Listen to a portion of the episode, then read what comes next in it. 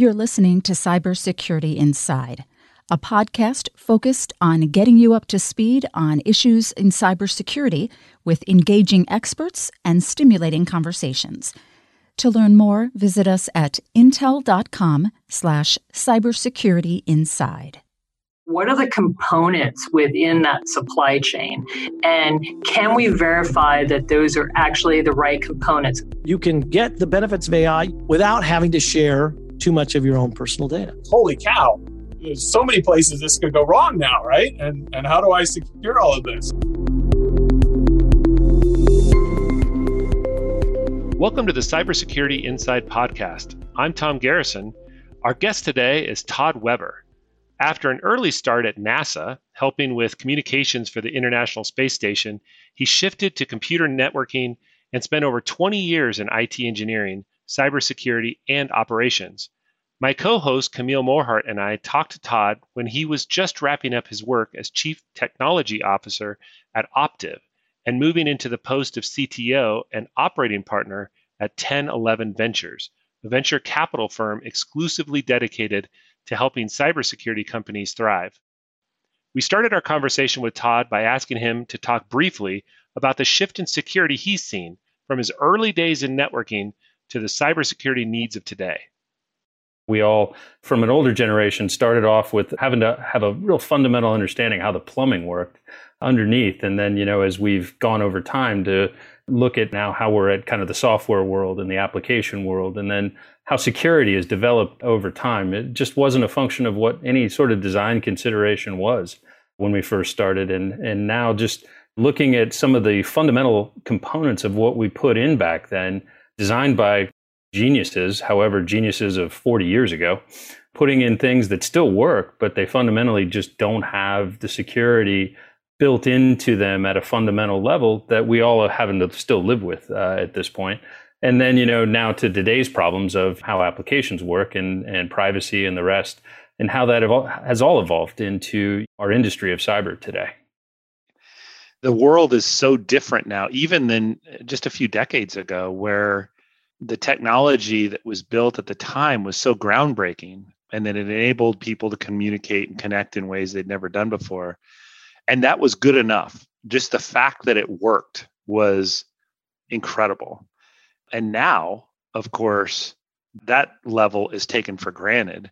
And now you have to think about all of these other potential vulnerabilities that may or may not exist and design something vastly, vastly more complicated than even those initial, uh, you know, the, the initial technology just to keep it safe. And it's not easy to do. Uh, you think of like the fundamental aspects of DNS and BGP and uh, and SNMP. All of these are fundamental things of how like our networks work and underlying things that we all depend on. And they weren't designed for security. That's the part we struggle with. So you think of SolarWinds particularly. I mean, you know, that was somebody taking advantage of a loophole of everybody always knows their network management system is whitelisted and it does SNMP polls and it has admin privileges to pretty much everything in the network somebody took advantage of that. And, you know, those are the things we have to always be thinking differently about. Uh, and I don't want to, you know, underemphasize fundamentals of security, meaning talk to clients so much. And, you know, a lot of clients ask me, like, how do I get furthest down the field with doing the fewest number of things? And I, I really always point to the same things. It's always about, like, you know, how well do you do the fundamental aspects? How well do you do things like patch management? How well do you do the things like asset management and attack surface management? Just very simplistic things that um, it's like something like 90 some percent of all malware in the world is written in known vulnerabilities in five applications. I'm going to make this sound very easy, and it's not. Is you know if you could just do your asset inventory and patch those assets as those uh, vulnerabilities come up, then you wouldn't be vulnerable to 90 some percent of all malware in the world. Those kinds of things are the ones that get you furthest down the field. And then you start working towards inches. And that's how we fundamentally build strategies. Does it vary the advice depending on what kind of company or organization you're dealing with or the kinds of products that it's producing?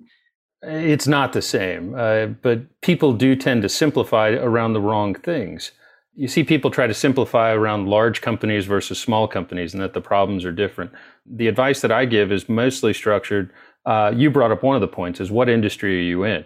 If I'm a weapons manufacturer, you know, for the U.S. federal government, well, then you're going to have a very different security posture and a very different profile, and you're going to f- have a forced level of maturity upon you, and you're going to have much different le- uh, levels of advice than I would give to somebody who is in retail. But uh, you, you, know, what you do see is you tailor your advice based on what maturity curve that they're on. And you can have very small companies that are very mature in their technology stacks and their security processes and their security talent.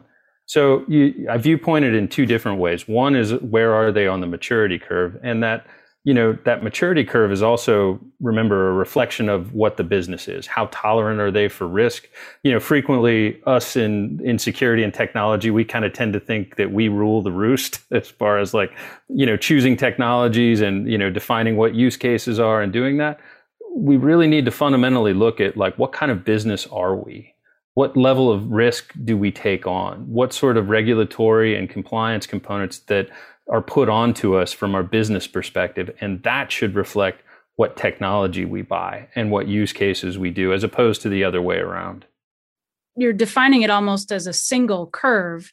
So, where is anybody on that curve? And if you're weapons or Department of Defense or maybe automotive or something, really high on the curve. And if you're something that's not likely to be attacked and, and it's not a functional safety concern, then maybe you're lower on the curve, or maybe you're a smaller business. Are there different curves though? I mean, does the entire structure of how you're going to protect yourself ultimately look different depending on industry or depending on some sort of category? There are multiple curves, and and you did hit on it right there. Is is kind of that risk function of you know what sort of risk level tolerance can we take if it's like the phones are going to go down but different people define uh, things in different ways I'll give you a story. I, I, was working for one of the casinos in Las Vegas, one of the large ones. And it's really the entire network that they have, and everything is built around their voice network. And every bit of fault tolerance and every bit of like security is built into making sure that those phones stay up and that calls don't drop. Those curves do differ, but it also is dependent upon our point of view. So I'll give you another great example that uh, people are struggling with nowadays is CIAM. Uh, so, how do you do controls and things down to your client level? I know what tolerance I can give to like my corporate users. I know what they can deal with. I know what will make them bend. I kind of, you know, have a good understanding of what, what makes them break. But when you think of CIAM, you got to think in an entirely different mindset of what can my grandmother pull off in a hotel room with her cell phone? I'll be honest, I get very uncomfortable trying to figure that out because it's not about my level of technology or even people that I know. These are going to be like clients and you know, you have to fit into their demographics and everything that they're based on is to what level of uh, user experience they're having. And if it's too difficult, they'll move to a different platform. And that becomes very difficult for us to deal with in security because let's face it, security isn't all about user experience. It's about kind of controls. So you, you're doing your best, but that that also puts into that curve. It's almost a three dimensional curve. You know, you mentioned a, a bit ago that most of the attacks that have happened are well-known vulnerabilities on on a relatively few number of applications. And I guess from my standpoint, I'm curious, why do you think that as an industry, we've had such a hard time addressing those. And I say that in, in, with the following context, right? We know that it's work. We know that it requires people to go off and, and do patching and so forth like that. But even if you just focused on the big ones and get the, the patches out in a timely fashion, from your experience, why aren't people doing more of it? I, I, think it really has to do with motivations of people. It's certainly not laziness, but people, how are people measured? What do people get yelled at for? What do, I mean, think of it down to that visceral level. What am I going to get yelled at for? More. Am I going to get yelled at that I went from patch level two to patch level three? Or am I going to get yelled at if for whatever reason I took down the production SAP server and that caused some 20 other people to have a real problem? And what it does is it, it makes people take a foundationally very cautious approach to things. And we've created a world as people create this very methodical change control world that uh, you know we actually put out something on automated patch management kind of defining how we've created this. And you know it's a huge complex graphic that we show of how most companies uh, have acted. And we actually used our client advisory board to to give us what their processes were. And to everyone in there it was incredibly complicated it was incredibly laborious and it was incredibly manual in all cases and and do you think it needed to be no and that's where we kind of tried to get people to think differently and to be motivated differently. And we understand that you probably can't automate everything, but in the end, don't try. Try to automate the things that you can and then put the process in where you have to still. If you think of even like things like SOAR, the number of use cases that you can come down to where a human has to make no decision whatsoever is actually right now not very many. But what can you do with automation? If you think about how many tools we have out there now, think about just enriching all of the data of like, you know, you get an email alert or you get an endpoint alert.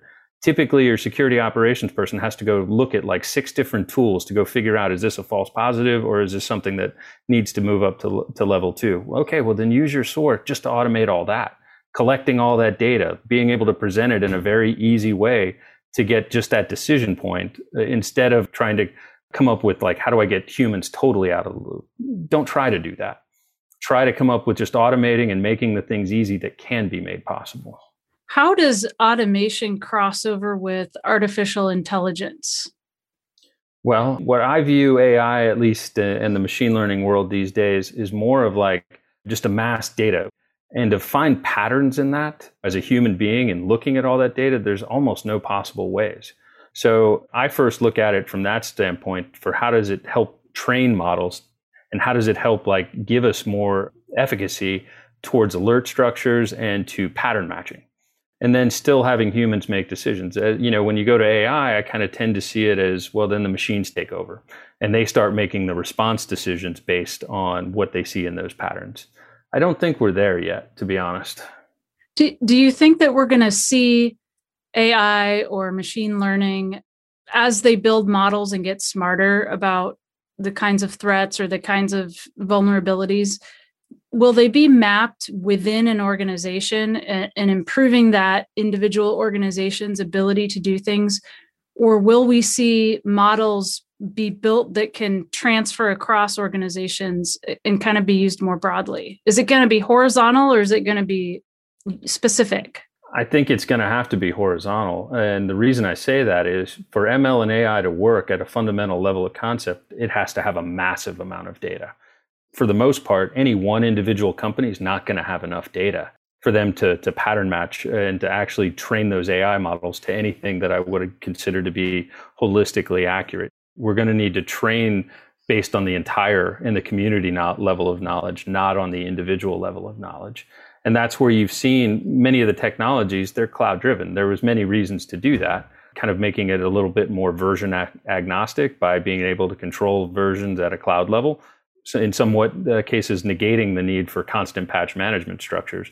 As our security technologies are cloud delivered and you know as when you update in the cloud version everybody's version is updated so that that's one aspect but two you know as it learns more and more it will be able to holistically help the community, not just individuals. We're going to need to have more data than any individual company can actually provide. So it occurs to me that based on your years of experience and your engagement across all these different customers, that you probably have a great perspective on that sort of journey that you described earlier on companies that have more of an immature view on security and maybe their journey eventually to a more mature stance?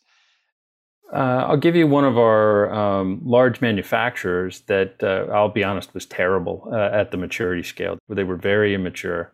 And what they did is they ended up buying a financial company. And that financial company was, you know, because financials, uh, you know, they a they have the most money, and B, they're the biggest targets because they keep money. so people are usually going after money. So, you know, the fi- uh, financials tend to be on the more mature side in that vertical side. So them buying that, um, that company kind of forced them along the maturity scale. But where it really fundamentally started is the, just what we said is first of all, I really have to know what all my assets are you know the, the, basic stuff what assets do i have what is my attack surface And then, you know, formation behind that. Okay, now that I know what all of my assets are, now move to the next thing. How do I control these assets? How do I do patch management? How do I know what they do? How do I get them into a CMDB? None of this is rocket science stuff, but it is fundamentally you can't do the the really heuristic level type stuff and the interesting stuff until you have this foundational components built. And that's they were forced to do that because now they were under regulatory things that they were never under before and that moved them along. Where I see technology being stifled a little bit, the ones that are heavily regulated towards the other way. So you think of like embedded devices into hospitals, embedded devices in critical infrastructure, who have to follow kind of the older models like Purdue models or the FDA validation components.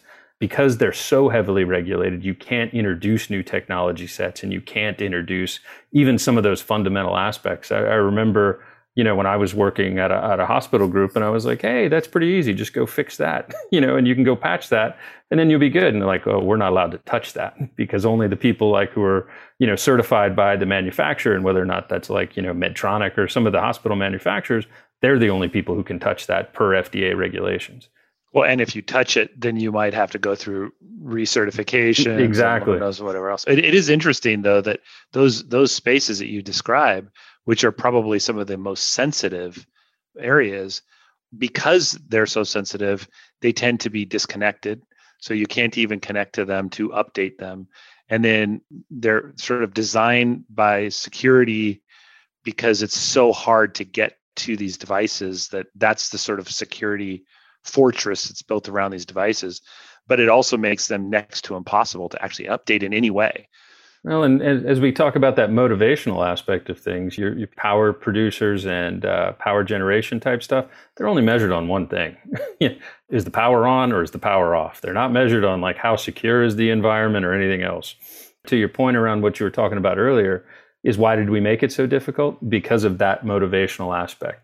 Us all as users here, I don't really care how the sausage is made. I just care that the power's on and that I can talk to you guys across the internet that's what's made it difficult to keep those foundational level aspects and the basic things like patch management because it does interrupt that, or it has the potential to interrupt that flow of binary to on or off. Yeah, I, I the one piece that really strikes me from hearing you speak here is around that motivation piece. Like you said before, you're using kinder language now, but earlier you said, "What is a person going to get yelled at for?"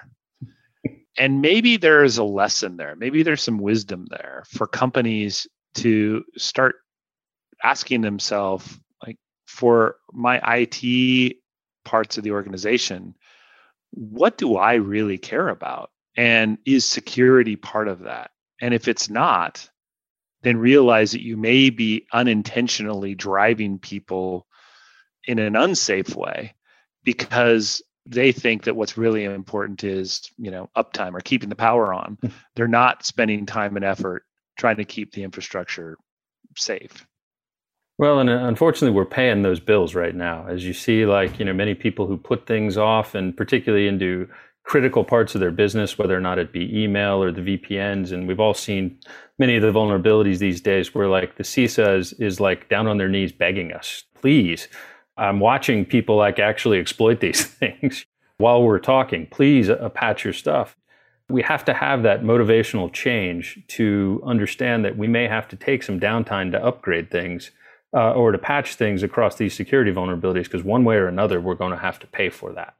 Yeah, it's either you pay for it like a dollar a day hmm. or you pay for it in millions of dollars when you get exploited or something like that. And it and and it's a sort of a little bit each day versus a big, massive, painful bill that comes due. And eventually, where I think we'll get is, you know, many of the newer application sets as we go to cloud and as we go to things like Kubernetes and microservices, we're going to build resiliency into where we can do patch management on the fly and security upgrades on the fly to where we're not near as affecting towards the business that we were when we had just Patch Tuesday and whenever it was Linux Wednesday, and we ever had to go do those things in a fundamental, more manual way. And that's where I think digital transformation will be helpful and it'll take people down maturity curves faster just by the, the technologies that they're adopting. Yeah. Well, and as an industry too, you know, the updating mechanism was, first of all, it was painful. Hmm. Uh, and sometimes it failed. Yeah. And so that led people to say, well, maybe I don't want to be on the forefront of updating machines because maybe that's going to make the machine unavailable or, or you know, it's going to cause other problems. So as an industry now, we're better at these updates. It's not perfect yet, but it's still much better. And maybe that's part of the that journey that we all have to to travel is is your confidence that if I update it, not only am I fixing the problem, but I'm not going to create another problem somewhere else. Uh, you bring up an incredibly interesting thing there. Uh, as you know, and Camille, you brought this up a little bit as far as like you know embedded devices and IoT functions. This is where we're going to be challenged as IT professionals and security professionals to go work with our procurement teams. How much do you think our procurement teams put value on those kinds of things when they go buy elevators or air conditioners or thermostats? Not only, you know, are there security embedded features into these things? Are there logging features built into these things? Or is that upgradability? How easy is that to, to do patch management? How long are updates available? These aren't traditional things that purchasing people have looked at as they're buying those kinds of uh, function sets. And we're going to have to assign value to that. We're going to have to say, I would rather spend an extra two cents per unit. And you think of the most attacked uh, asset is going to be a camera right now. I'm willing to spend two cents more on that camera if it has security features built in or it has automatic update functions or updates that I can easily manage towards and, and can manage in my security operations. We're going to be challenged to do that and work with our procurement teams uh, around those kinds of things. I think that's true. I think people are starting to look at the entire life cycle of a device or system that they're implementing as opposed to just what is the cost of this device initially. They're starting to factor in how long am I going to use this device and you know, how safe is the are the different areas of it like how safe is the provisioning of the device? And then can I update? And then what happens at the end of life of the device? Do I have some way of taking care of it? Because it seems like a lot of different elements are coming together. People are looking at corporate responsibility and sustainable compute, you know, kind of on the far side, as well as design in um, and secure sourcing on the far left. It seems to me people have much more of a holistic view now than they used to. I think they are, but I think as as we do that, we're also uncovering the, these entire portions that we didn't actually know before. You know, I mean, if you if you think of uh, the SolarWinds, and and I know Sudhakar personally, you know, he's the CEO of SolarWinds. Actually, he hasn't necessarily said where it is, but he says, you know, it's it's only from a few places. And one of the possibilities is is looking at, you know, not just how the development was done, it's also where it was done, you know, and what the development tools that were used. And then you have to go backtrace on that supply chain you look at like you know gitops functions and where was github and you're looking at the factory it was built in it, it keeps making it more complicated. And that, along with the consumerization of uh, IT these days, if you look at like your Office 365 and you go, huh, I can add one of these 400 little things in here. That's very different than, you know, when I grew up in the IT world, it was like the clients had to come to you and say, hey, I want to add this piece of software into the environment. They don't have to do that anymore and you know how are you supposed to do security posture checks on each of those applications that get introduced in and it's very difficult and it's challenging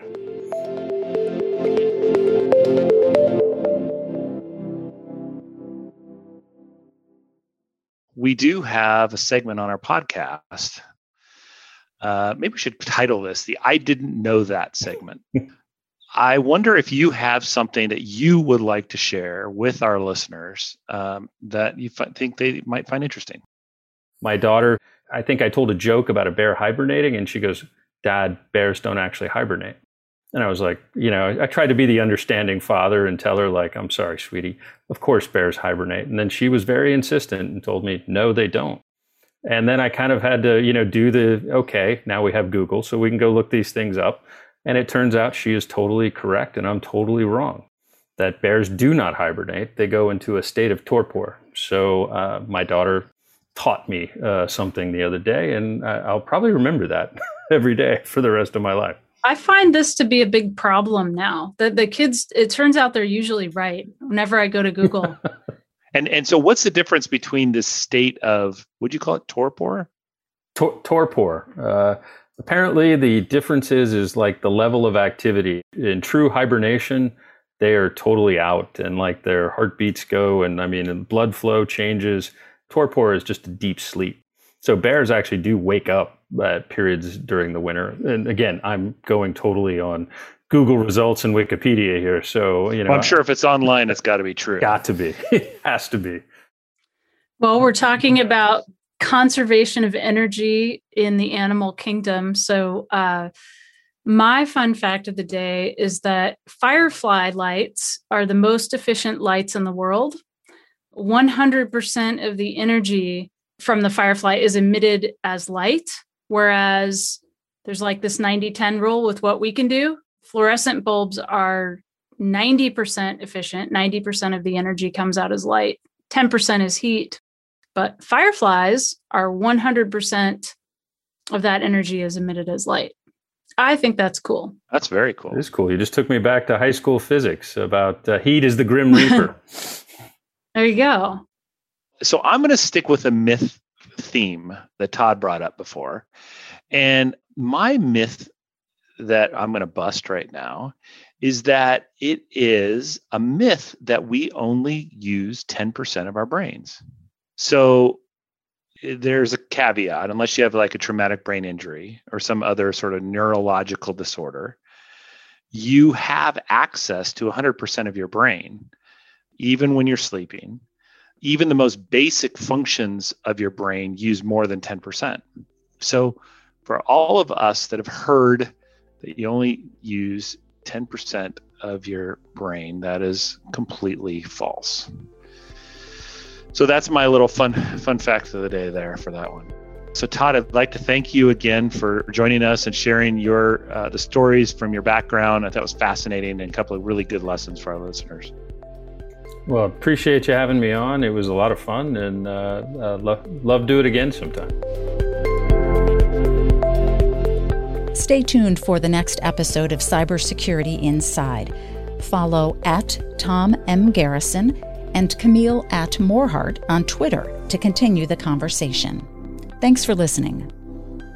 The views and opinions expressed are those of the guests and author and do not necessarily reflect the official policy or position of Intel Corporation.